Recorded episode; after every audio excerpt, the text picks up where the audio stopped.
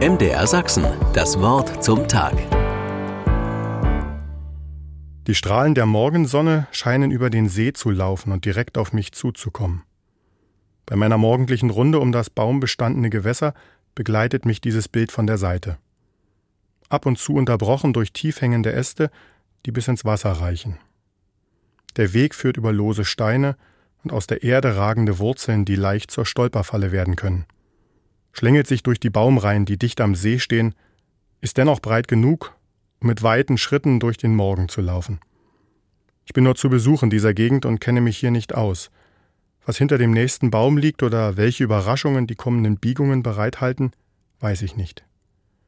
Manchmal ist es sogar recht dunkel im dichten Baumbestand. Danach bricht das wandernde Sonnenlicht wieder auf den Weg und zeigt Stück für Stück, was vor mir liegt. Während meine Beine mich über Stock und Stein, Böschungen rauf und runter tragen, immer dem Weg folgend, beginnt auch mein Geist zu wandern. Die ersten Gedanken gelten dem Tag heute und all den Möglichkeiten, die er bereithält. Noch ist vieles unklar, doch die Neugier und eine gewisse Vorfreude beleuchten das Denken.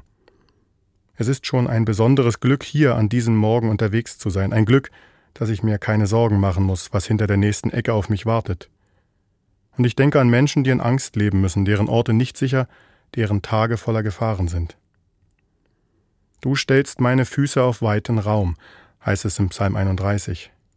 Was Not und Bedrohung ist, wusste der Psalmbeter nur zu gut.